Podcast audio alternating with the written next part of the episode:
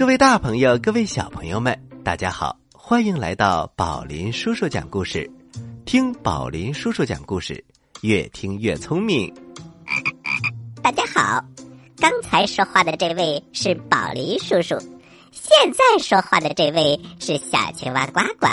我是来自呱呱星的小青蛙呱呱，也是宝林叔叔的故事小助手，你们好吗？哎呀，小青蛙呱呱，最近呢，有小朋友想到外太空去旅行，请问你的宇宙飞船修好了吗？嘿嘿，宝林叔叔，暂时还没有修好。其实呢，我小青蛙呱呱是舍不得离开地球的。啊，你不想家吗？宝林叔叔，我想家，但是我更喜欢吃地球上的美食。感觉你又要犯馋，我的盒饭有危险了。吃葡萄不吐葡萄皮，不吃葡萄倒吐葡萄皮。好故事快到我的筐里来！哎呀，故事装得太满了。故事一箩筐，越听越聪明。欢迎来到故事一箩筐，接下来给大家带来的故事叫《养蜜蜂》。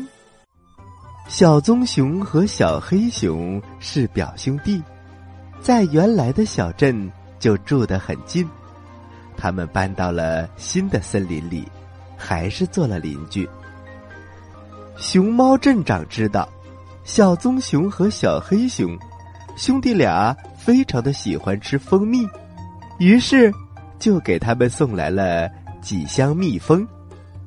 只要养好蜜蜂，兄弟两个人每天可以从蜂箱里取一些蜂蜜吃，这样就不会饿肚子了。有了最基础的生活保障，他们就可以种粮食，或者去森林里采集食物。小棕熊和小黑熊数了数蜂箱，一共有6个。于是兄弟两个人各自搬走了3个蜂箱，来到了自己的家。第二天一早，小棕熊早早地起了床，他从第一个蜂箱里取了一点蜂蜜当早餐。他知道，如果不给小蜜蜂留一点蜂蜜，它们就会饿死的。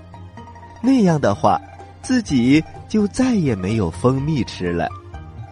他计划每次从一个蜂箱里只取一半蜂蜜，这样虽然自己没法吃得太饱，但是小蜜蜂也不会挨饿。蜜蜂不挨饿，才有力气继续不停地采花粉酿花蜜。小棕熊还知道，只有找到源源不断的鲜花，小蜜蜂们才能够采到花粉。所以呀，小棕熊吃过蜂蜜早餐以后，就马上起身去寻找开花的植物去了。我们再来说小黑熊，小黑熊也起了床，他先从蜂箱里取出了许多蜂蜜，也不管小蜜蜂还有没有剩下的蜂蜜吃。小黑熊一边晒着太阳，一边吃蜂蜜。他想，这样的生活也不错，每天都有蜂蜜吃。中午的时候，小棕熊回来了，他找到了一大片枣树林，还有一大片槐树林。这2种树开的花非常的多，可以养活很多的小蜜蜂，小棕熊就有吃不完的蜂蜜了。他决定搬家，他要把所有的3个大木箱的蜜蜂都搬走，搬到离枣树林近的地方。他向野牛大叔借来了一辆有轮子的车，把3个蜂箱都搬到了车上。他还劝小黑熊跟他一起搬过去。小黑熊看到小棕熊要搬家，就对他说，我们刚安好了新家，这里多棒啊，又要折腾什么呢？小棕熊回答说，这里虽然好，但是没有多少花呀，蜜蜂们吃不饱，要飞很远才能采回蜂蜜。”小黑熊笑着说：“你操心太多了，它们有翅膀，一会儿就飞回来了。”小棕熊见小黑熊听不进自己的话，只好摇着头拉着车走了。小棕熊搬到了枣树林，先给小蜜蜂的蜂箱找了一个好地方来安家，然后才给自己找了一棵大树洞，建了一个窝。他搬家很累，但是还是很小心地从第二个蜂箱里取了一点蜂蜜当午餐吃。小棕熊一定会给蜜蜂们留下足够的食物，因为离枣树林和槐树林很近，勤劳的小蜜蜂们每天都能够采回很多的蜂蜜。小棕熊现在可以尽情地吃饱蜂蜜了。蜜蜂们繁殖得很快，于是小棕熊不辞辛苦地用木头做了好几个新的蜂箱。很快，小棕熊的三个蜂箱变成了四个、五个、六个。而小黑熊，它每天除了吃蜂蜜什么也不干。它住的地方没有花，小蜜蜂要飞很远才能采回蜂蜜。蜂蜜产量非常少，因为小黑熊总是把蜂蜜吃光，蜜蜂们吃不饱，繁殖得非常慢。很快，这些小蜜蜂都不愿意住在小黑熊的蜂箱里，它们要搬家了。它们发现小棕熊的家有很多新蜂箱，而且离这开满枣花和槐花的树林非常非常的近。于是啊，小黑熊的三箱蜜蜂都搬到了小棕熊的蜂箱里，它们变成了小棕熊的蜜蜂。小黑熊没得吃了，于是他只好去找小棕熊借蜂蜜。到了小棕熊的新家，小黑熊吓了一跳，没想到小棕熊的蜜蜂已经变成了十几箱了。小棕熊抱着一大碗蜂蜜吃得正香，小黑熊惭愧地低下了头。小棕熊看到小黑熊饿着肚子来了，赶紧给它盛了满满一大碗蜂蜜。小黑熊不好意思地接过来，大口大口地吃了起来。哎呀，蜂蜜真香甜呐！小棕熊看小黑熊吃得香，就趁机劝说他：“如果当初跟我一起搬到这里来，你现在也有吃不完的蜂蜜了。你看看，我现在已经有了十几箱小蜜蜂，它们每天为我辛勤的工作。”“是啊，是啊，可是我现在一箱蜂蜜也没有了。”小黑熊羡慕极了。小棕熊赶紧说：“你赶快把空的蜂箱搬过来吧，这里的食物这么多，很快就会有蜜蜂住进你的蜂箱，这样你也有蜂蜜吃了。”小黑熊一听很有道理，他马上跑回家，把三个空箱子运了过来。他还在小棕熊的帮助下建了一个新家。从此以后，小黑熊也有吃不完的蜂蜜了。小朋友们，懒惰是个坏毛病，如果什么都懒得去做，永远也不会有财富和幸福光临。好了，小朋友们，养蜜蜂的故事我们讲完了，接下来我们休息一下，一会儿啊还有好听的故事等着你呢。巴黎叔叔讲故事，待会儿见。故事太好听了，我没听够怎么办？集，休息一下，宝林叔叔讲故事，马上回来。嘘，小朋友们安静了，准备听宝林叔叔讲故事了。欢迎回到宝林叔叔讲故事，听宝林叔叔讲故事，幽默有料，长知识。我是小青蛙呱呱，接下来我们讲什么故事呢？那我们揉揉耳朵，故事马上就要开始了。大熊不是好保姆，选自化学工业出版社出版的绘本故事。伯罗先生和伯罗太太，他们的孩子真是太多了。这些孩子都有谁呢？他们是安娜、阿德莱德、贝奇和比尔，还有卡斯帕、克莱夫，当然还有最小的多蒂。说到这儿啊，宝林叔叔要向大家透露一个秘密，那就是伯罗一家到底是什么动物呢？嘿嘿，他们是小兔子。一家里有这么多的人，这么多的孩子，大多数的日子里他们还能凑合着过，但是上周五来了一封邀请函。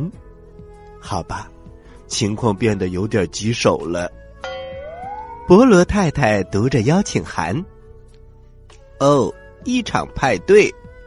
说着她转头看了看身边的孩子们，亲爱的，我们肯定没有办法参加了。伯罗先生说，我们能去，我们可以找一位保姆来照顾孩子们。于是他们贴出了告示，为7位小兔子寻找一位可靠的保姆，然后留下了电话。可是没有人打电话来，没有人敲门，没有人在门外排队应聘。哦，除了一只大熊。大熊既没有漂亮的西装，也没有锃亮的皮鞋，而且他还有点迷迷糊糊的。伯罗太太一口咬定，那只大熊肯定不是一位好保姆。可是时间紧迫，他们快赶不上派对了。伯罗太太只好在心里默默地祈求好运，并向孩子们挥手告别。大熊问孩子们，现在我们该做些什么呢？我给你们讲个故事怎么样？其实安娜很有礼貌地说着，我们可以自己讲故事，我们喜欢讲恐怖故事。哦，伯罗先生和伯罗太太准许你们读恐怖故事吗？当然啦，爸爸妈妈总是让我们读这本《兔形怪兽》。阿德莱德笑着回答。真的？大熊有点怀疑。安娜和阿德莱德边说边互相挤着眼睛。真的，一向如此。好吧，安娜轻声地读着。在很久很久以前，漆黑的森林里住着一只兔形怪兽，它常常地藏在树后，等待兔宝宝们蹦跳的时候，然后张开它那双锋利无比的爪子。兔宝宝们吓坏了，他们齐齐地拉下耳朵，蒙住眼睛。安娜和阿德莱德甚至害怕地哭了起来。嘿嘿嘿，我们真不该读这本书。那位大熊不是一位好保姆。小朋友们，安娜自己读着书，却怪大熊不是好保姆。大熊安慰他们说，哦，亲爱的，要不我们去吃点东西吧。比尔接话了，我们自己来做饭吧。大熊连忙问，伯乐先生和伯乐太太准许你们自己做饭吗？”贝奇接着说：“当然了，爸爸妈妈总是让我们自己准备晚餐。”真的？大熊有些怀疑。贝奇和比尔互相眨着眼睛，然后异口同声地说：“真的，一向如此。”贝奇和比尔准备了一顿美味的晚餐，有178颗糖果、7份冰淇淋、36块饼干，还有一大罐巧克力酱。他们吃的太多了，感觉非常的不舒服。贝奇和比尔哭着说：“我们真不该吃这么多零食。”那只大熊不是一位好保姆。大熊安慰他们说：“哦，亲爱的，也许出去呼吸点新鲜空气会让你们感觉好受一些。”可是刚走出门，卡斯帕和克莱夫就径直奔向了小水管。大熊连忙问：“伯乐先生和伯乐太太准许你们用这个吗？”卡斯帕回答说：“当然。”同时他用胳膊轻轻地推了推克莱夫。“爸爸妈妈总是让我们帮忙给花园浇水。”大熊还是有点怀疑。“真的？”“真的，一向如此。”卡斯帕和克莱夫举着水管朝贝奇和比尔的身上喷射。贝奇和比尔将一桶水扔向安娜和阿德莱德，安娜和阿德莱德又把喷水壶里的水喷洒到了卡斯帕和克莱夫的头上。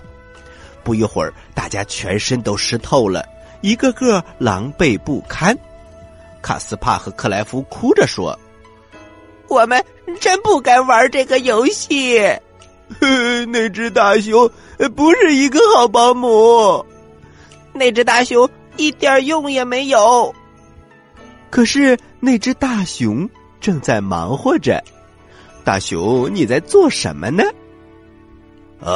我正在建一艘船，我准备去探险。”兔宝宝们齐声地喊着：“哦，等等，能带上我们吗？”他们齐心协力造出一艘漂亮的船，这艘船能装下所有的人，就连小多蒂也有自己的位置了。他们兴致勃勃地扬帆起航，刚才玩水带来的湿冷和气氛瞬间被抛到了九霄云外。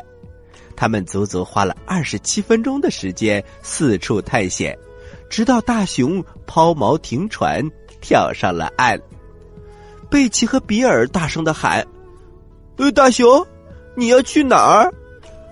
大熊说：“探险者也需要填饱肚子。”兔宝宝们齐声地喊道：“等等，能带上我们吗？”“当然了。”他们挖出很多奇形怪状的根状物，这些都是萝卜。他们挑出粉色的萝卜，摘来成堆的脆叶。兔宝宝们吃呀吃，直到每个人的肚子都胀得圆滚滚的。但是他们并没有觉得不舒服。天色渐渐地暗了下来，黑暗降临，小兔子们有些害怕了。安娜说：“我觉得树林里好像有动静。”阿德莱德也说：“一定是兔形怪兽来了。”“太可怕了！”兔宝宝们齐齐地拉下耳朵，蒙住眼睛。“孩子们，没关系的，跟我回家吧。”回到家以后，大熊却拿出一本旧书。安娜和阿德莱德问：“大熊，你在读什么？”大熊微笑着读着：“很久很久以前，有一群瞌睡小兔，他们发生了很多的故事。”兔宝宝们一个接一个地围坐在大熊的身边，又一个接一个地进入了梦乡。博罗先生和博罗太太回家的时候，兔宝宝们全都盖好了被子，躺在床上，香甜的睡着。嘿，大熊，兔宝宝们还听话吗？大熊笑了，他们听话极了。博罗先生有些怀疑，真的？这时兔宝宝们偷偷地睁开眼睛，一个个透过被子的缝隙看着大熊。大熊说着，真的，一向如此。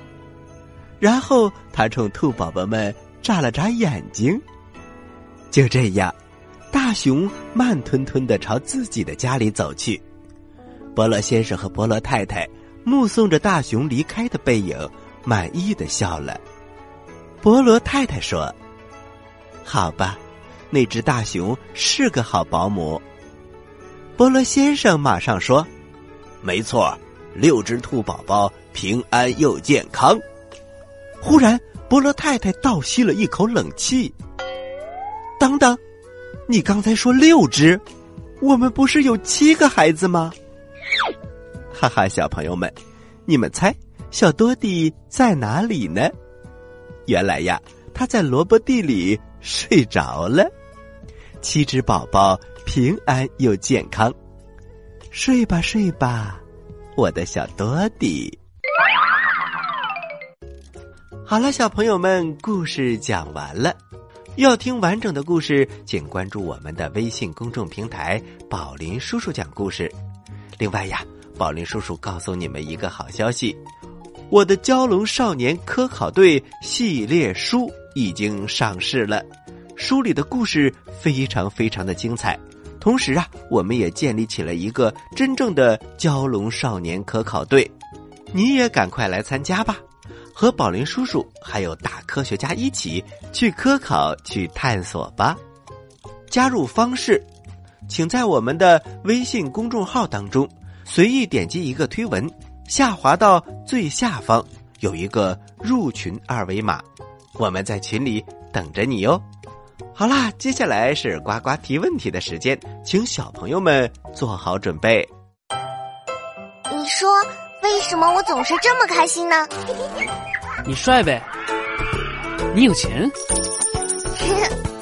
都不对，因为我每次听故事都能回答对小青蛙提的问题。呱呱提问题喽，小朋友们做好准备哟。小朋友们，今天讲的2个故事啊，一个主人公是小熊，一个主人公是大熊。那么我的问题来咯，大熊加小熊一共有多少条腿呢？嘿嘿，这个问题可是太有迷惑性了，赶快来回答吧。好了，知道答案的小朋友，请把你的答案回复到微信公众平台宝林叔叔讲故事的首页留言区，回复格式为日期加答案，我们每个月公布一次获奖名单，请小朋友们一定要关注我们的微信公众平台宝林叔叔讲故事，以免错过礼物。好了，今天的节目就到这里了，我是宝林叔叔，我是小青蛙呱呱，咱们下期宝林叔叔讲故事不见不散，小朋友们再见。